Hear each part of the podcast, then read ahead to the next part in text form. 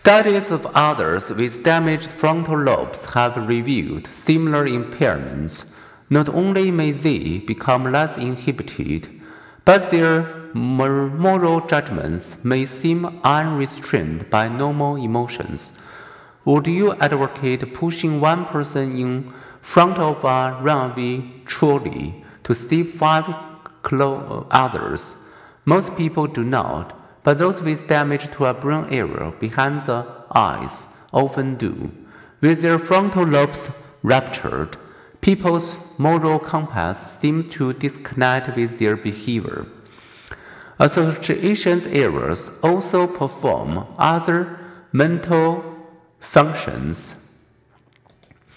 The parietal lobes, part of the which were large and unusually shaped in Einstein's normal width brain, enable mathematical and spatial reasoning. Stimulation of one parietal lobe area in brain surgery patients produce a feeling of wanting to move an upper limb, the lips or the tongue without any actual movement.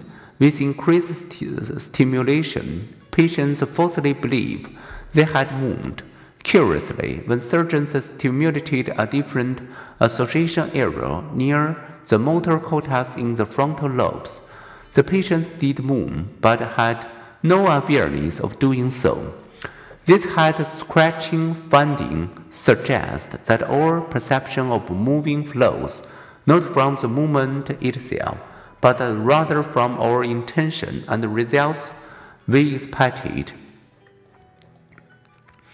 On the underside of the right temporal lobe, another association area enables us to recognize faces.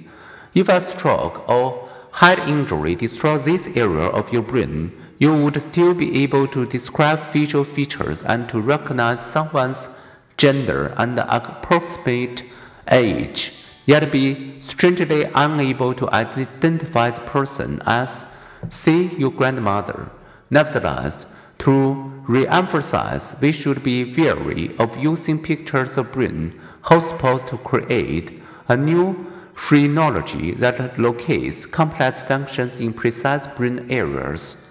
Complex mental functions don't reside in any one place.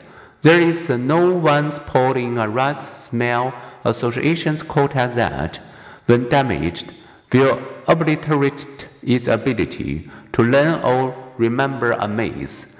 Your memory, language, and attention result from the synchronized activity among distinct brain areas and neural networks. D2 for religious experience. More than 40 distinct brain regions become active in different religious states, such as prayer and meditation, indicating that there is no simple God spot. The point to remember all mental experience arises from coordinated brain activity